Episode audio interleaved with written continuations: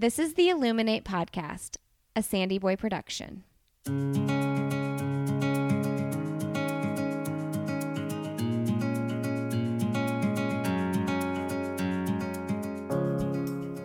Each week on the Illuminate Podcast, the hosts will bring you insightful conversations and stories of people who are illuminating their own lives through their business, work, community, family, and world.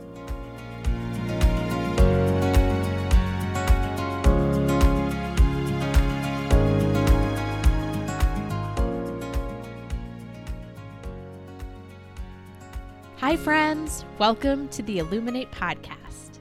This is Kristin Srour, your host for this week. You are listening to episode 26.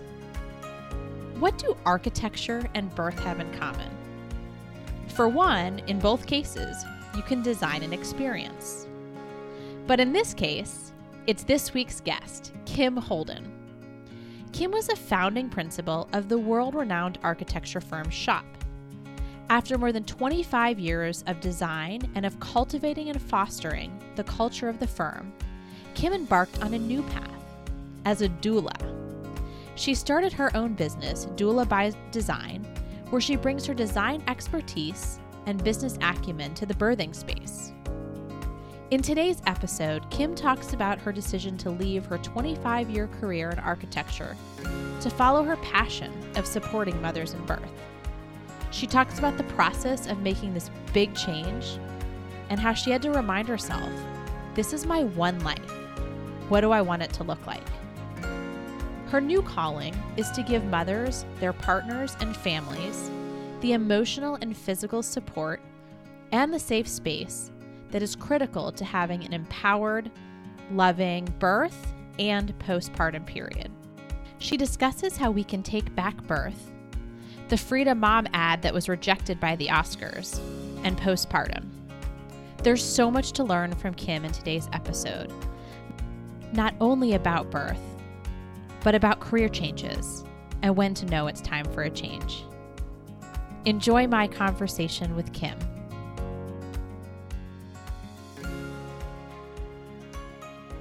Welcome, Kim, to the Illuminate podcast. I'm so excited to have you here on the show with us today. Uh, thank you, Kristin. Thank you so much for for having me. It's a pleasure for me to be here. Now, Kim, I learned about you because I recently read a Fast Company article that talked about you and your amazing career progression. So, you began in architecture and worked as an executive for 25 years um, in the architecture field, right? That's right. So yes. tell me a little bit about what you were doing then, and then we'll get to why Fast Company wrote this article about you. Sure, sure. Um, so I um, I moved to New York in the early '90s to go to architecture school, get my master's, master's degree, and while I was in school, I met my future four business partners. And the the five of us ended up starting a firm together in the mid 90s. And I should say that um, it was two married couples, or two married couples to be, um, and a set of identical twins.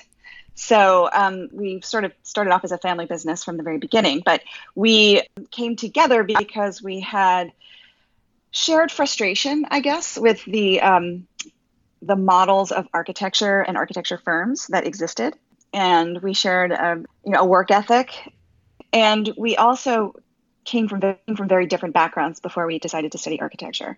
So when we started our firm, we kind of approached problem solving in five different ways.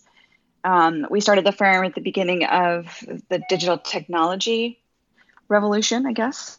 Yes, um, and we saw an opportunity to use digital techn- technology in design and architecture, not only to help produce interesting design, but to construct it. So, so that started in the mid '90s, and you know that that was sort of my first baby in a way. Um, and we grew from five people to over 200 uh, from the time we started the firm until about 2012. And during those years, um, I had two children. I had a daughter in 2003, and I had a daughter in 2007. My, by births were incredibly empowering. I think helped define who I am as a woman and as a professional. And the reason they were so positive uh, was really solely because of the people I had surrounding me, for providing emotional support, telling me that I could do it, making me feel calm and confident and, and like I had privacy and making me feel like a superhero. Um, and after the birth of my first daughter, I was so kind of tra- transformed by the whole experience that I briefly um, considered going back to school and becoming a midwife. I, I said, I, I think I might be in the wrong profession. Um, and so I sort of went down that path very, very briefly, and, and before I realized that I needed to kind of get a grip and return, you know, to what I had studied so hard for, and um, uh, you know, worked all of these long hours for all of these years for. And we, you know, the firm was doing well. Um, we were gaining recognition.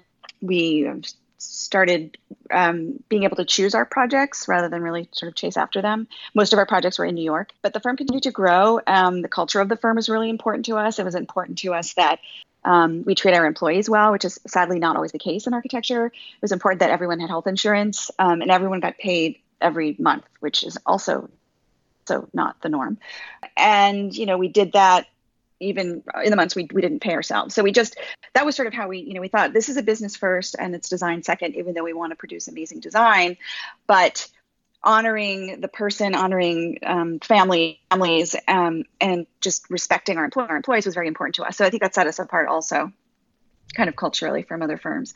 And at the same time, we were doing really innovative work with 3D technology, et cetera, et cetera. So so I went back to work, um, and you know, I really it was a real struggle, the whole balance and everything that everyone talks about. It was really, really, I, I postpartum was difficult for me. You know, I've been um, sort of, I think I was 36 when I had my first child, but you know, when you're when you're 36 and you have your first child, you have an established life, and when a baby comes into it into it it's amazing and incredible but you know you're kind of kind of left thinking oh my god what happened to my life and will i ever get it back mm-hmm. i can relate that was when i had my first baby too so you, you know you, you know you struggle with those feelings and you struggle with the logistics. You struggle with you know what is my relationship with my with my partner going to be now? And then you also struggle with feelings of guilt. Like i why am i having these feelings? Should i be i mean i have this incredible being who who you know i created and is completely dependent on me. And i struggled with the exhaustion. I mean, I remember saying to, my, saying to myself, "Oh, I'm going to be able to deal with the postpartum stuff because in architecture school, I, I was completely sleep deprived. You know, we pull all these all nighter nighters, and the reality is that you know when you're up in graduate school, your, your time is really your own. When you have a baby, and those first few weeks and months, even your time is not your own. You are completely, um, your schedule is completely dictated and determined by this tiny little, little helpless creature. So that was really a struggle. Um, and at the time, I lived in a, my husband and I lived in a fifth floor walk up in, um, in a little neighborhood called Nolita. So um, my second daughter arrived um, in the middle of 2007, and I had the same team for for her as well. I had the same doula. Uh, her name's Amy, um, and she is my mentor to this day. Um, I had the same midwife. My sister was there as well for the second birth, and my husband was there. Very, very different birth, but same feelings, same feelings of positivity, um, empowerment. Um, and I, and I, you know, I thought this is incredible. I, you know, I wish that I was able to do something in my professional life that would enable me to help make women feel the way that I felt during my birth. Um, but this was right before the recession hit, and um, it was all hands on deck to you know within this within the, the span of um, three weeks we lost 75% of our work.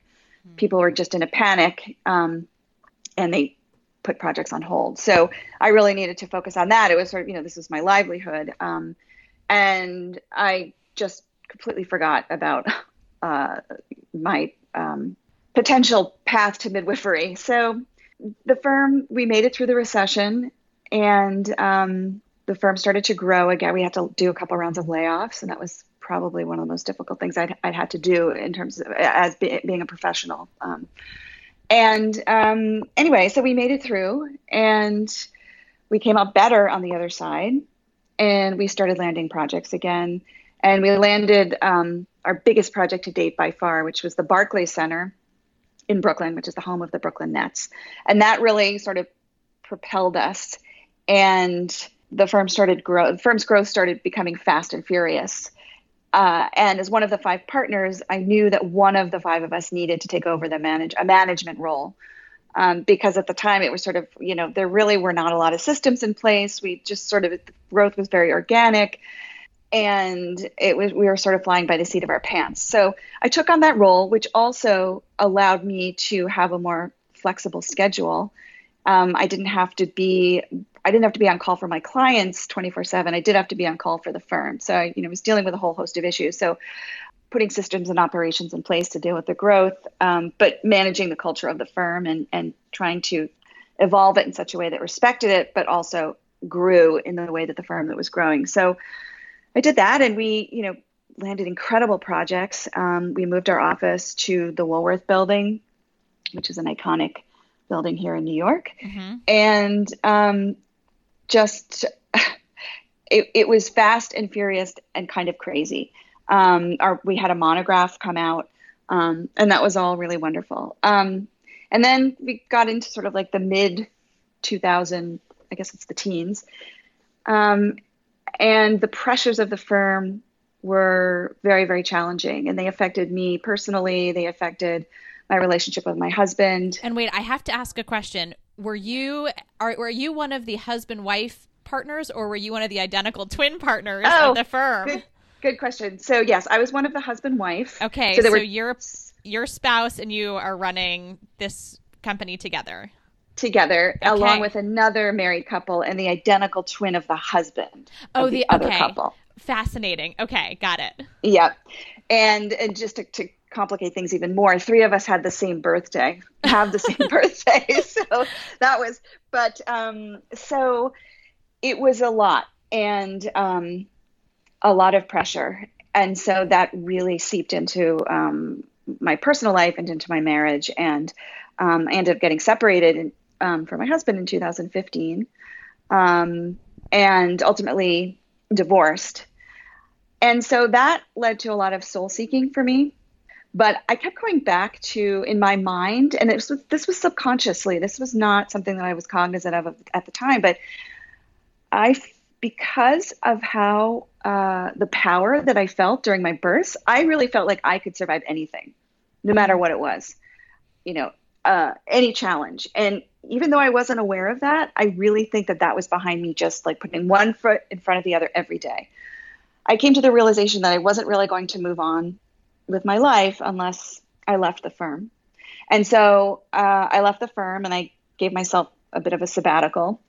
I went to Nepal. Um, one of the projects that I was running at SHoP, the the firm, was uh, a project to build schools for to rebuild schools that were damaged in the earthquake mm-hmm. that happened in April 2015. And so I ran that project, but I had never been to Nepal they subsequently asked me to be on the board. And so, in the capacity as a board member, I was asked to go over just a couple of months after I left the firm. One of the co founders, and I traveled with another woman.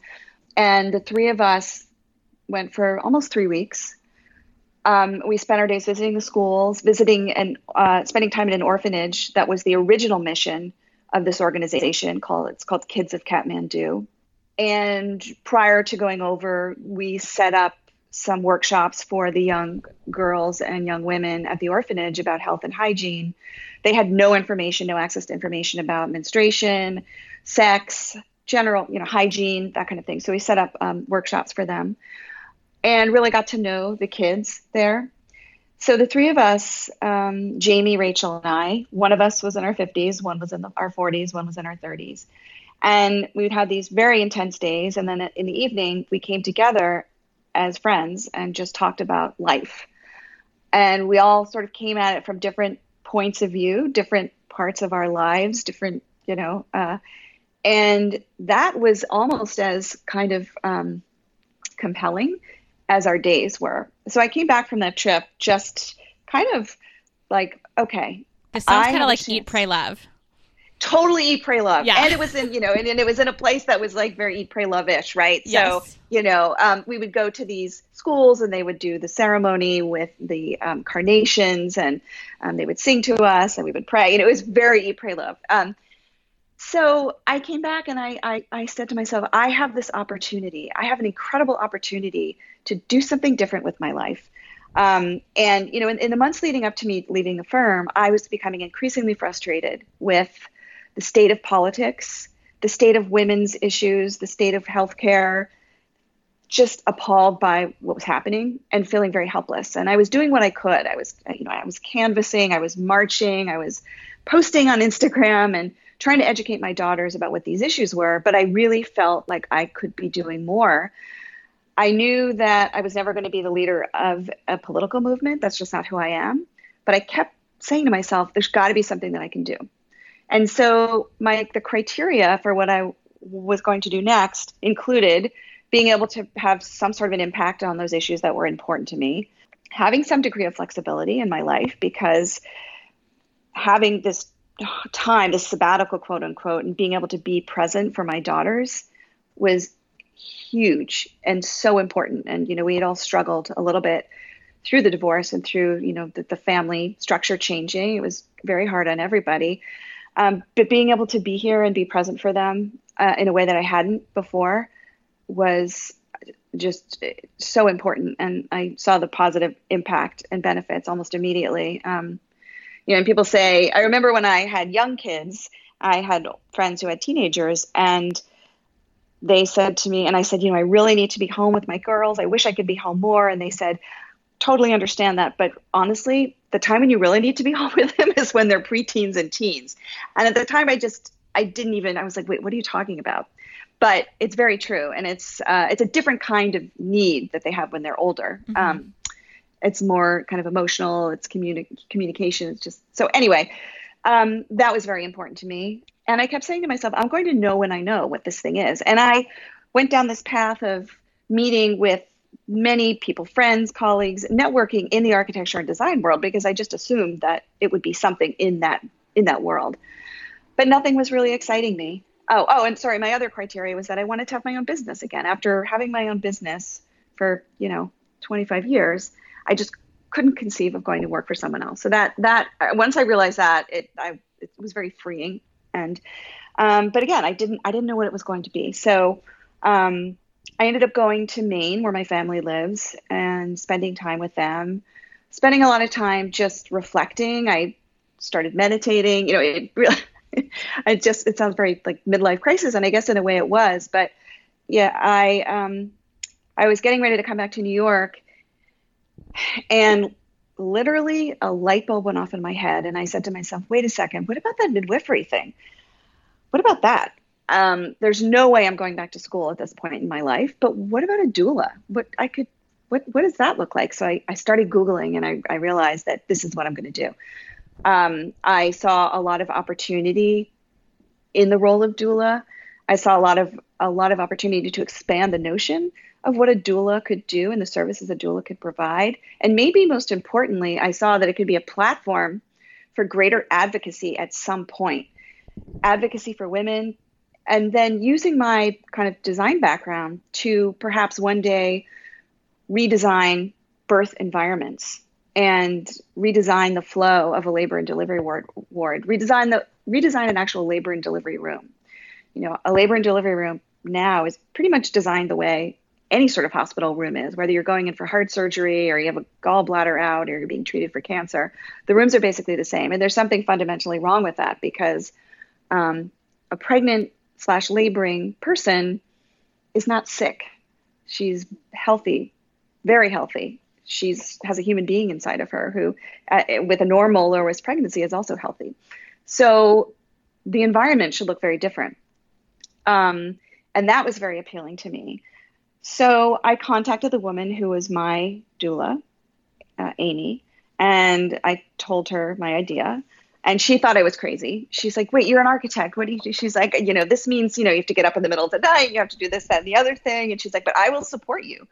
Um, so that started me down a path of trying to figure out there are different paths to becoming a doula. Um, so I, I, was able to investigate those, and I just started reading as much as I could, reaching out to people to understand what this meant. Um, and at the same time, I sort of parallel track that with coming up with a name thinking of how to brand it, how would I get clients, setting up the business, because for me, that was very, very important.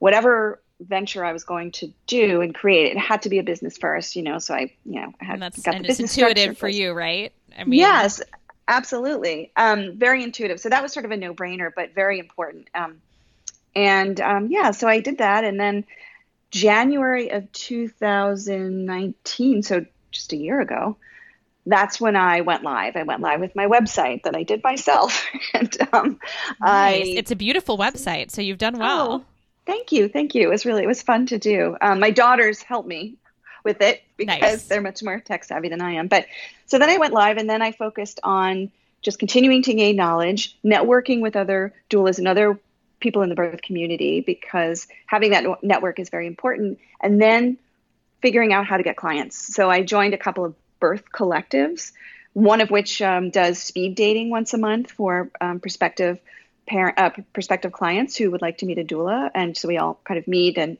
the prospective clients have 10 minutes with each doula.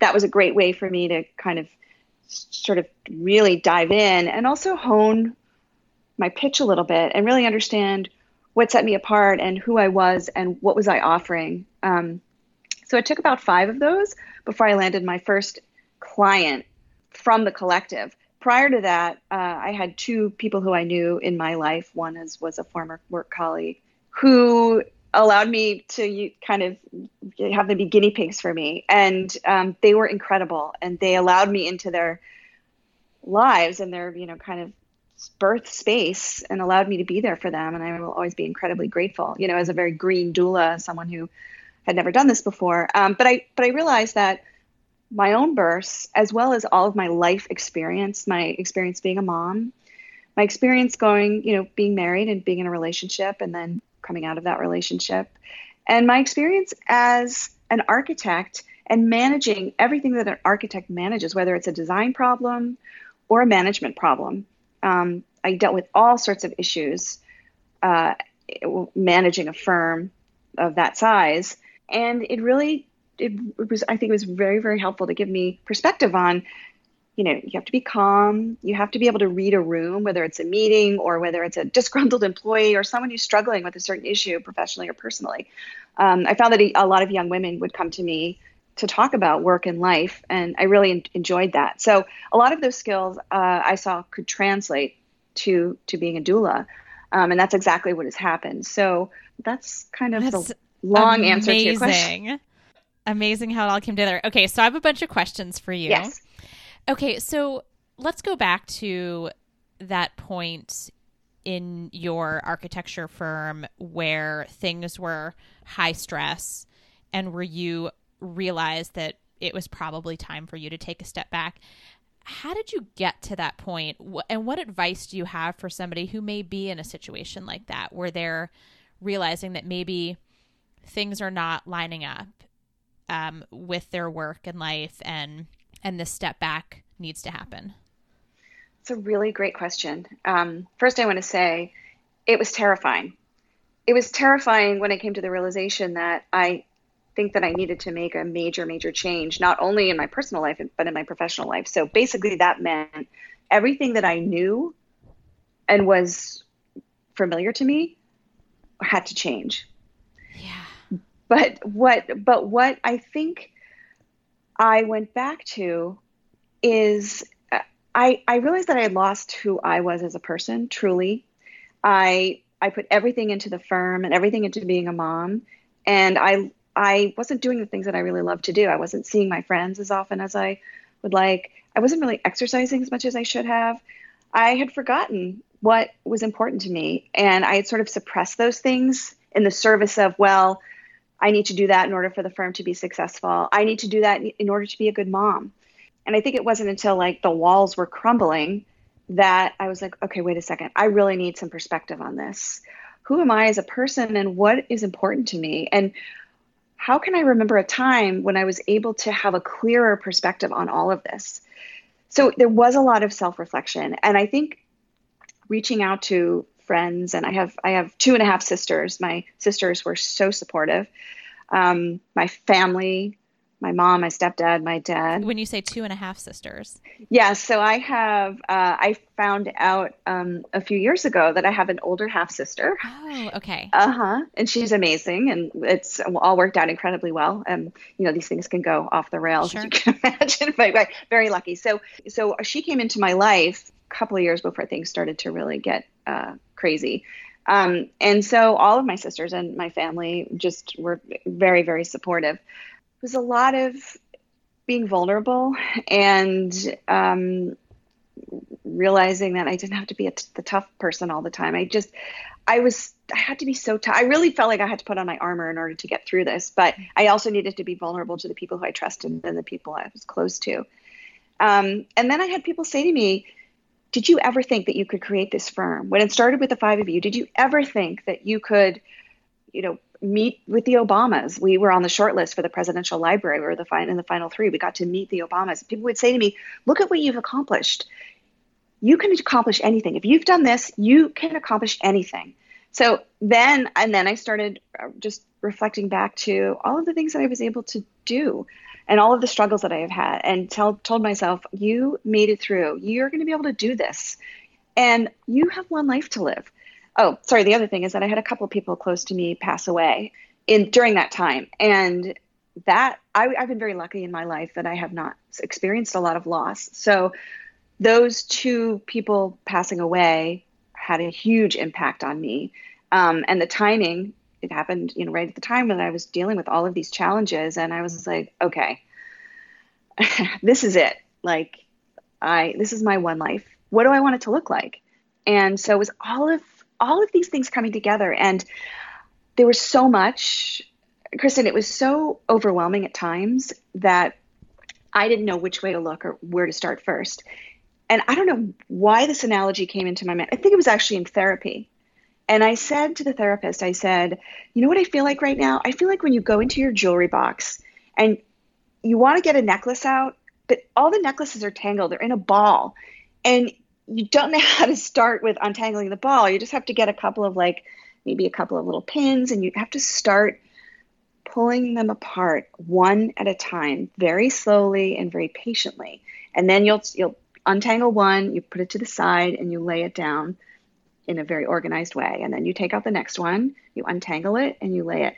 Knowing that you're going to get through it, it's just a very slow process and you have to peel back and untangle each thing one at a time. And as you untangle, it may help untangle a little bit of the other thing. So that was the analogy that was in my head. Mm, I like and that I just analogy. kept, I just kept going with it. And I, you know, as a mom, like you have your kids come to you, my girls come to me all the time. They're like, Mommy, can you untangle this necklace? and I start to sweat and then I'm like, yes, I can do that. I can, you know, I do. So it, um, but it was really, really, really scary. And there were times that I didn't think I was going to be able to do it, but I didn't have a choice. I, I just, I was like, this is it. And once I made my mind up, I was like, You this owned your it. decision. Yeah. yep. Was this- your husband at the time part of any of these conversations or influential in any of this? No, Okay. this, I was very, um, this was all me. Mhm. um, because it had to be, um, because the divorce and the life and the work stuff were happening simultaneously. Okay. So, you know, we had conversations about the girls, and that was our most important thing, you know, that the girls were um, loved and taken care of, and that they, they knew that their parents loved you. But beyond that, um, that was really the only, those were the only conversations that we had. Mhm. Um, this was all me, my process of self discovery. And, uh, And this is your one Doing life. I love that. Yeah, and again, like you know, I hear myself say this, and some of it sounds so cliche, and until you actually go through it and you live it yourself, you, you can't imagine. Like it's like I get it now. I, I I I get it, and it's very, very, very liberating. It's scary at first, but then it is so liberating, um, and I just I can't even. Yeah. Um, so if there's anyone out there who's kind of suppressing who they are and um, doing something because they think they should be doing it or doing it because other people tell them they should or they feel that this looks better on paper or you know whatever it is i would really encourage you to ask yourself what am i suppressing why am i having these thoughts why am i not doing what i really want to do why am i not saying the things i really mean and that's sort of that's that can really allow you to just be true to yourself. Just be true to yourself. Yeah. You know, and um, that not only affects you positively, but all the people around you. Yeah. Well, hey there, everybody. This is Lindsay Hein, one of your co hosts. And today I want to thank a sponsor for this podcast episode, and that is Lola. Lola is a female founded feminine care brand offering high quality period and sexual wellness products made with natural ingredients. Lola's tampons, pads, liners, and cleansing wipes are made with 100% organic cotton, no toxins, dyes, or synthetic fibers. It's never been easier to try Lola and switch to natural period products. Lola offers two trial sets featuring a mix of assortment of period products made with 100% organic cotton for just $5. I have had such great success using their products. What I love most is that they have a subscription based model, and when that time of the month comes around every month, I know that I'm going to be prepared and ready and don't have to make a quick run to the store because I know that my products are making their way to my home on their own. Super convenient. Lola believes in total ingredient transparency. Did you know the FDA doesn't require brands to disclose a comprehensive list of ingredients in their feminine care products? So most of them don't. That's why big brands often use disclaimers like may contain on their boxes. Lola thinks women deserve to know exactly what they're putting into their bodies. So they list every ingredient on the box. Lola makes your period a little bit easier. Subscriptions are customizable, so you can choose your mix of products and absorbencies down to the exact number of lights and supers in a box of tampons. It's easy to edit your order, change your delivery frequency, skip a month, or cancel your subscription at any time. Lola is making an impact as well. Every time you use Lola, you're supporting a brand that gives back to women in need. To date, Lola has donated over 2 million period products and counting through their charity partner. I support the girls. It's never been easier to try Lola. To get started with a trial set today, when you purchase a trial set, you'll be auto subscribed to full boxes of both products starting with the following month. Lola will send you a reminder email before your subscription officially starts. It's a risk free way to try the product before making a monthly commitment. It's easy to customize the assortment of your tampons in your subscription. Skip a month or cancel at any time. No risk, all reward. So get 30% off your $5 trial set today. Visit mylola.com and enter Illuminate to redeem your offer. Again, you're going to get 30% off your $5 trial set today when you visit mylola.com and enter Illuminate to redeem this offer. All right. Thank you, Lola, for supporting this episode of the podcast, and you all enjoy the rest of this episode. So when you moved into your doula career, you mm-hmm. you know, you said you ultimately were driven by this platform for greater advocacy. Tell me talk to me a little bit about what is that platform? What are you advocating for? What's what have you seen in in this work that you've embarked on? Mm, great question. Um, for me, what really led this me to this work in particular was that well two things. I think being a designer i'm fascinated by anatomy and physiology of a woman's body and of birth. And i truly believe i know that a woman's body is designed to give birth. But all many i don't want to say all many of the signs that a woman's given whether it's in social media on tv from their doctor, from a hospital, from other women, is that birth is something to be afraid of. Birth is scary. Birth is something that you need a lot of help to do. Even the nomenclature, even when you are you you say um, that your doctor is going to deliver your baby, no, you are going to birth your baby. That nomenclature saying it's going to be delivered suggests that someone else is doing the work. So oh, they're all like these sort of right? So yeah. there's all these sort of little things that erode confidence and make women. I'm using women, um, and I don't want to be non-inclusive. Um, I should probably be saying birthing people, but for the purposes of this interview, I'm just I'm just going to say um, women feel that there are so many changes that can happen that can allow women to take back birth. Women have been birthing forever, and it wasn't until really the 40s that birth became very medicalized.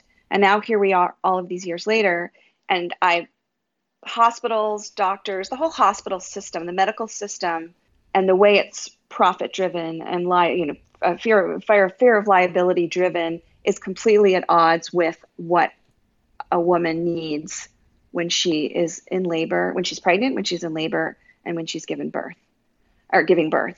I think that what women need to labor and birth in their own time is they need to feel safe, they need to feel relaxed and calm, they need to feel like they have privacy, and they need to feel supported.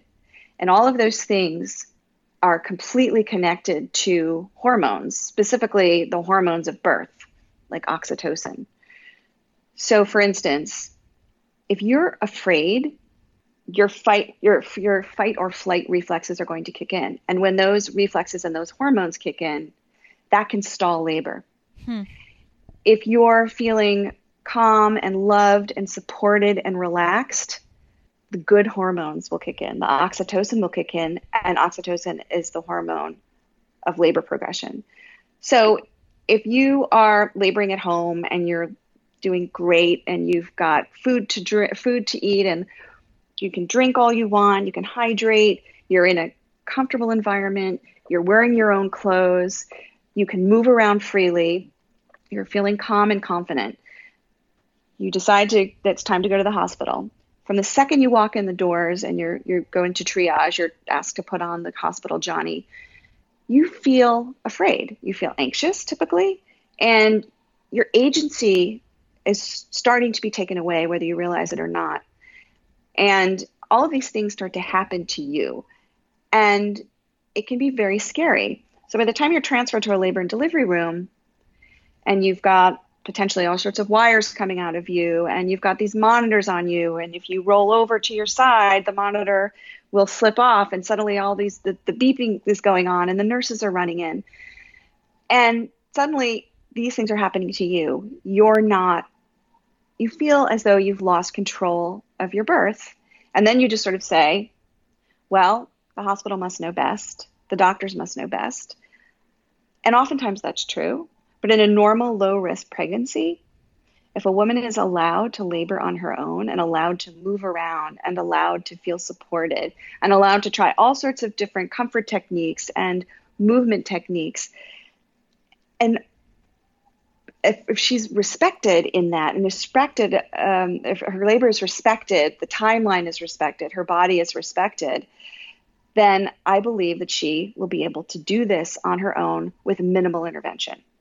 That said, there are many, many different ways to give birth. And my role as a doula is not to lead a, a, woman or a birthing person in any particular direction. My role is to, to support their choices without any sort of judgment whatsoever and give them information and knowledge that they need to make informed choices about their birth.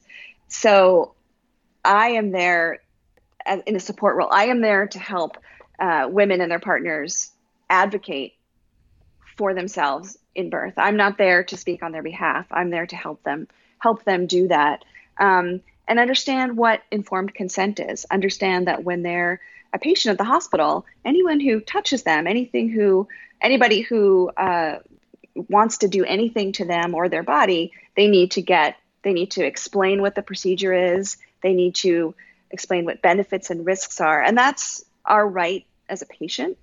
Um, and I tell my clients that they should view themselves as a client in the hospital, not as a sick patient, but as a client and someone who has certain rights and can ask for certain things and not feel that that is um, something that they can't do. You were talking about redesigning the birth experience or birth environment.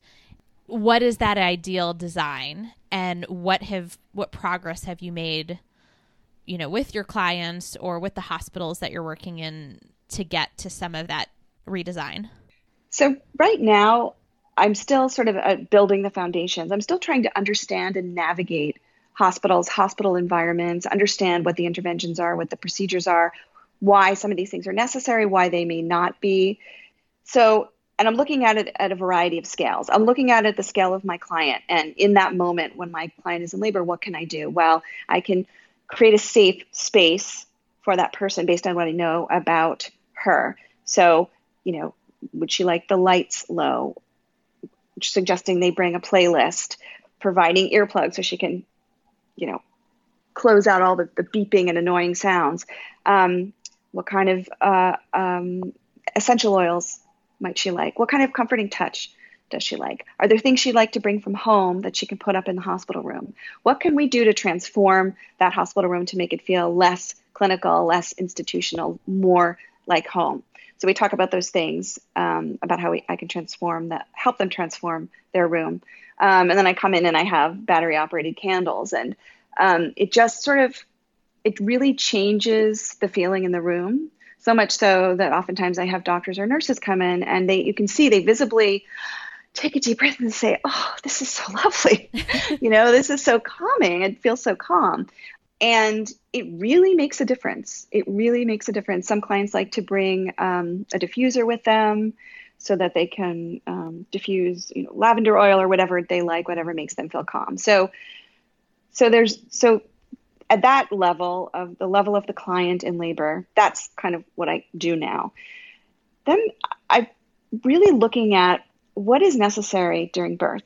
And I look at all the kind of birth tools and all the technology and all the equipment. And for starters, you have the monitor that's two belts one to measure contractions and one to monitor the baby's heartbeat. These things look like they were designed in the 50s, and they probably were. They haven't really changed much, which to me is absolutely crazy that in this day and age of technology and invention, we can't come up with a better design for that so that a woman can be mobile and move around without worrying about losing the baby's heartbeat off on the monitor, right? If you, you like I was sure. saying before, if you right, if you shift around, that that belt slips off your your big belly, and the nurses come in, and you know that creates stress between the the sounds of the beeping and the nurses coming in and all the interruption. That can create anxiety. That alone can slow down labor. So, hmm. you know, why don't we have better equipment? Why don't we have equipment that allows a woman to be mobile? and not tethered, right? So, so that's just kind of one small example. There are wireless monitors in some hospitals, but oftentimes they're not working. And sometimes they only have, you know, one on the whole labor and delivery floor. And if you don't get that particular room, you don't get the wireless monitor. Um, right. Why aren't we doing more to promote those kinds of things? And then I look at it at the scale of the room itself. I I'm traveling to Europe in March. And one of the things I'm going to do is visit, I'm hoping to visit birth centers there. Um, I've only seen images online to this point, but um, there are birthing centers in Denmark, for instance, where you walk in, it doesn't look like a hospital room. It looks like a yoga studio. You have the silks hanging from the ceiling um, birth balls. There's no bed in sight. That's all hidden away. There are comfy sofas. There are exercise balls, Pilates looking equipment, yoga mats, that kind of thing. There's a, a table and chairs for family to sit. There's like a mini a mini kitchen. That is what I would love to see more of in this country. But in that, I have to understand more about what's driving these decisions, what's driving you know, well, I know, I know that's, you know, financial. So financial decisions, the, the, the hospital can generate a lot more revenue if they have a patient who orders, who asks for an epidural, they can charge for that versus a patient who just wants nitrous oxide. So nitrous oxide, there's there are only two hospitals in New York City, in Manhattan, that offer nitrous oxide. And why is that? The only thing I can think of is because they can't charge as much. And when someone is saying, "I need pain relief," I need pain relief, the hospital is more incentivized to push to strongly encourage a, an epidural. Um, so that's really that's those two things are at odds, and I think until women demand more for their birth experience, I, I think the change is going to be challenging. I think there's got to be some kind of a groundswell. Um, and honestly, I think women don't really know that they have these options. I think that they don't really know that they have power in this. They don't they don't realize or they've forgotten that they need to be the boss of their own birth and there's nothing wrong with their bodies the pain of labor is normal right the pain of labor is normal and it's your the biggest muscle in your body it's your uterus bringing that baby down. And that's why it's painful. But there are ways to manage it and there are ways to look at it and understand that this is not the pain that you get when you break an arm. This is not the pain you get you know when you're in a car accident or whatever. That's a very different kind of thing. And i wish there was another word for that pain because pain is scary. Mm-hmm. and when you think about so that it's all kind of it has to do with an attitude surrounding birth and women's bodies and just talking about more of these issues. And I haven't even gotten into the lack of postpartum care and support. And that's a whole, that's a huge issue um, that, you know, is another thing that I'm trying to address. But in terms of design, I think until women demand it or until hospitals can see the benefits that translate to numbers of changing the design of some of these things, whether it's the birthing equipment or the birthing environment, there's not that there there isn't that much incentive for them to do anything about it. And if women are just kind of falling in line because they think they don't have any other options, then it, it, it's going to be difficult. Um, yeah. So, yeah, the more people who can talk about this, the more people. Anytime uh, I have a client who says, "Well, I'm I'm going I'm birthing at um, Lenox Hill Hospital, for instance," um, I tell them, well, you know, they, they, they, they don't offer nitrous oxide. And if that's something they're in, that you're interested in, you should talk to your care provider because the more women who ask for nitrous oxide, the more likely it is that these other hospitals will mm-hmm. introduce mm-hmm. it, you know? Yeah. So. No, I, I mean, I think that that's powerful. And how do you advocate for your own health rights and mm-hmm.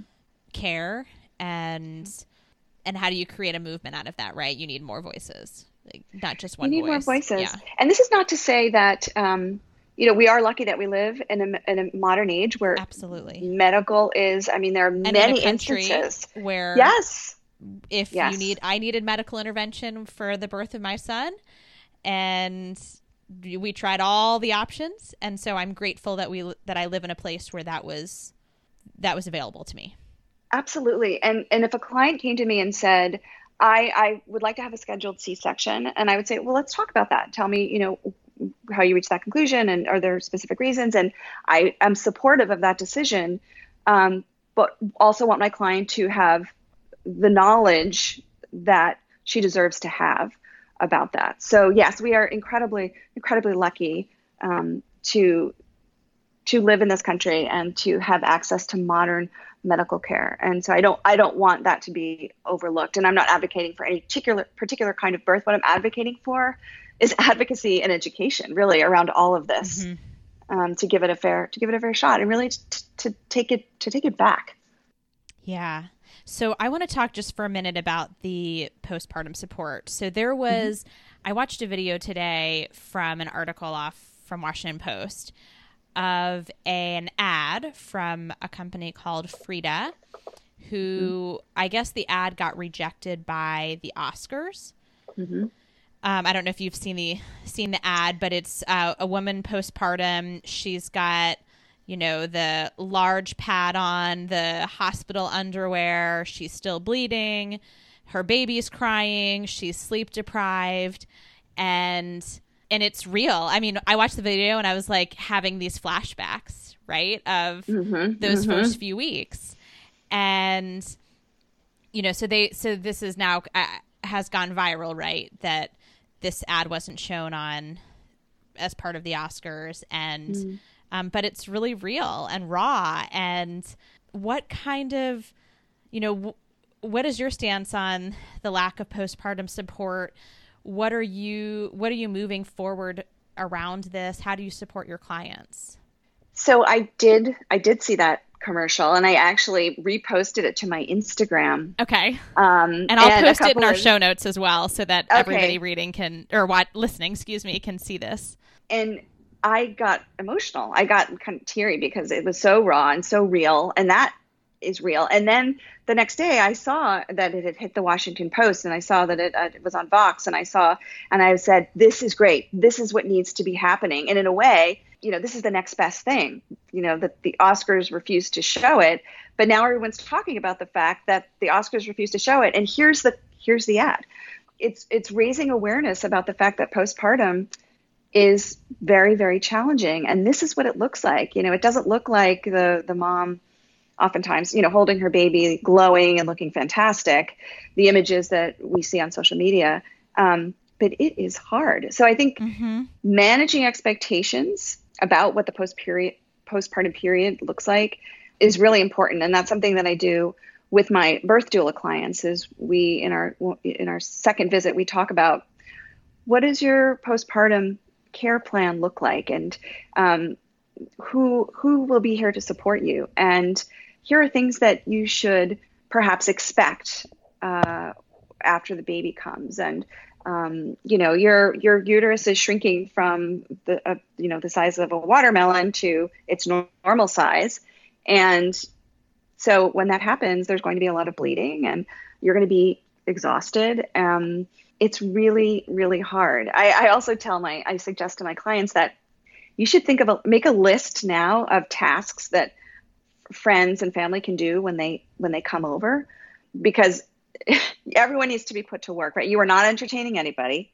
Anyone who walks into the apartment should come in with food, something to drink, and then when they say, "What can I do to help?" So you don't have to think about it. You just say, "Well, there's a list on the fridge. Head over to the fridge, pick anything on the list, and that would be helpful." Oh, and I say. Idea.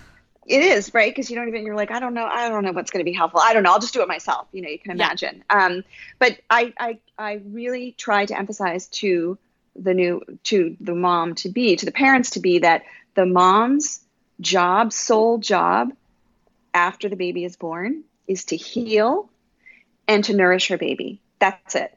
Everything else should be done by other people. And in other cultures, whether it's the it, the first 40 days, sometimes even 100 days, called the fourth trimester, often um, family and friends come in, and the woman just sort of stays in bed, feeding her child, being fed, um, and just being taken care of. Because when you think about what's actually happened that you have grown another human being and that human being has come out of your body whether it's vaginally or or through a c-section which is major surgery there is a ton of healing to do and you need to be taken care of and you don't get a good start there i think there can be negative repercussions throughout your life throughout the baby's life uh, similar to birth i think whatever experience you have in birth that will stick with you, whether it's positive or negative. And I believe that the postpartum period is the same way. And so I think we owe it to ourselves as a society to be more supportive of families with newborns um, and in that postpartum period, because I think so, all of society will benefit if that period is a period that is honored and the new parents are supported in, in every way. And that's from someone making soup to having increased family leave and just being more respectful. I'm so I'm so tired of of quote having a family be the exception, right? Mm-hmm. Um, because it seems like you know people sneaking around like I've got to go to my my my ki- I really want to go to my kids you know concert and having to maybe fib about it or feeling guilty about it. This is life. This is life, and life is messy. And so I they're they're just I wish there was more respect for that and acknowledgement, just acknowledgement. Um, you know, and not having to pretend that you're not a mom when you're at work and then when you're home pretending that you don't have a job. So it's really, really, really challenging. And so I think the more people who talk about it, the more awareness through the Frida ad or whatever else. I think that's a really great way to lay the, the framework for this, you know, sea change with regard to um, birth and postpartum issues. Yeah, and then there's you know the whole other layer of postpartum related to mental health, and mm so all of those factors play up into that, and that postpartum depression is so real; it affects so many people, and we, you know, we as a society, it's quiet, right? It's not talked mm about. We have to change that. Absolutely. We absolutely have to change it. I mean, it's there's no reason why we can't. Yeah. You know. So when yeah. you were talking about, so I am due in mid March with my second, and I was saying, I was actually saying to my husband recently, I'm going to have a very different birth with this second baby because I actually have placenta previa. So they, mm. I do have to schedule a C section. But I was saying to my husband, my birth of our son is such this vivid memory and there were some complications in there and it was very it was a very long labor and delivery or a labor and birth. I don't want to say delivery. I love the term birth. and I'm like, I don't want to forget those that like there were so many moments, right? And it's so vivid mm-hmm. now. And surely in time I'll forget some of the vividness of it, but you want to kind of capture that. And so, you know, I was thinking that this one's going to be so different. So how do I, you know, capture that as well and, and keep those memories kind of locked up? And and you're right, it's vivid whether it's positive or negative. It's mm-hmm. this transformative experience. Mm. Absolutely. Well, congratulations on your pregnancy. Thanks. That's so that's so exciting. That's so exciting. Yeah. well, we are at the end of our time together, and I could talk to you forever about this. Um, but I want to just ask you. We have a couple end of podcast questions that okay. um, I want to ask you. So, okay. obviously, our podcast is called the Illuminate Podcast, and so mm-hmm. we are talking to people who are illuminating, and you are certainly doing that. Who is somebody? In your life or somebody that you know of um, that you think is is an illuminator? I would have to say that each time I am with, I'm supporting a woman in labor, I am completely awed by her power. Mm-hmm. Uh, and it never wears off. I mean, the, the, novelty will never wear off. Um, I am just the strength, the power, the determination I, I, I would have to say, I would have to say that, and it's an honor for me to be able to witness that again and again. And I'm, it, it, it's just never, it's, it's never going to cease to amaze me. It's, um, yeah. That's great. I love that. Um, do you have a book recommendation?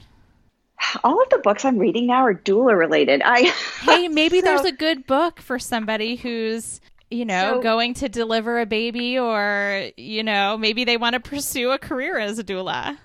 So there are a couple that are sort of my the ones I'm, I'm I've recently read or reading now that I think are sort of amazing and that anyone who uh, is pregnant should look into.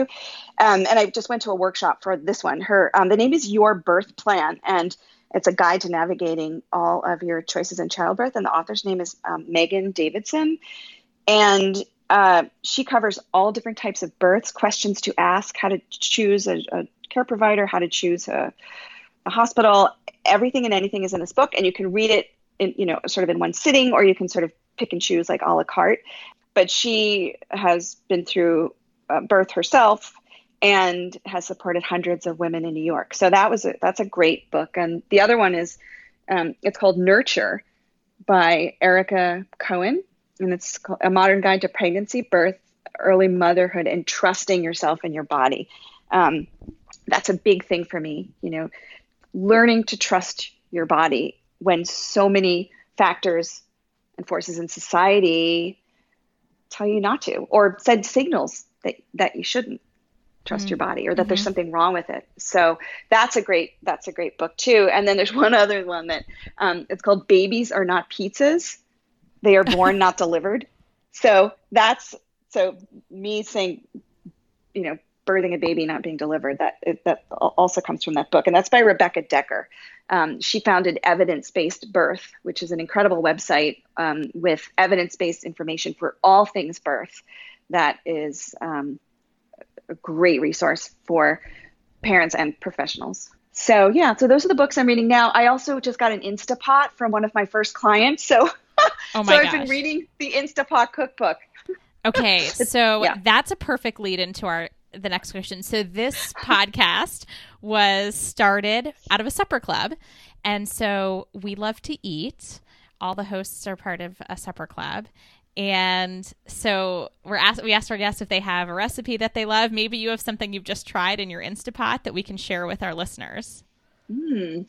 Yeah, I'm a big fan of the meal in one. I've always been a big fan of the meal in one, so the Instapot appeals to me. But um, I like I, I, I love making soups and have soup soup and salad. Um, and I think I mean I, I like it for a variety of reasons, but having two teenagers who have a lot who different schedules and it's it's easy to sort of set it out and then we can sort of sit down and have a, a quick meal together. Mm-hmm. um, and it, it can mostly be done in advance. Like i just made a like a turkey soup or, or a chili and then um, actually i have the salad that i made last night which is a spinach endive hearts of palm chives with a shallot honey mustard dressing.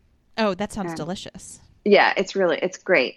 Um, and yeah, last Sunday I served it with uh, turkey soup that I made in the Instapot. Love it.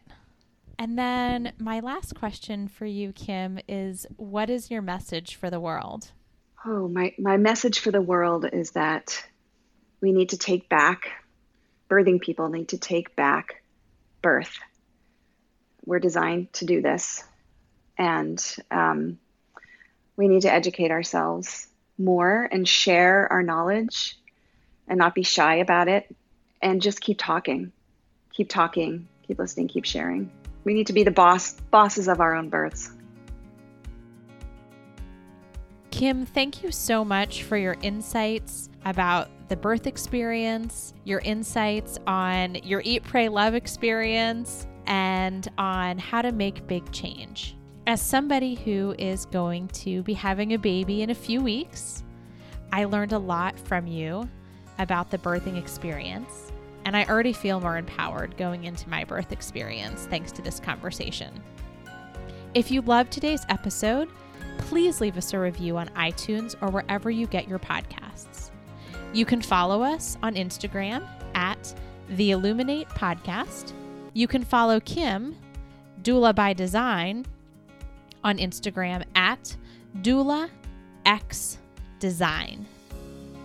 Have a wonderful week, and thanks for illuminating with us.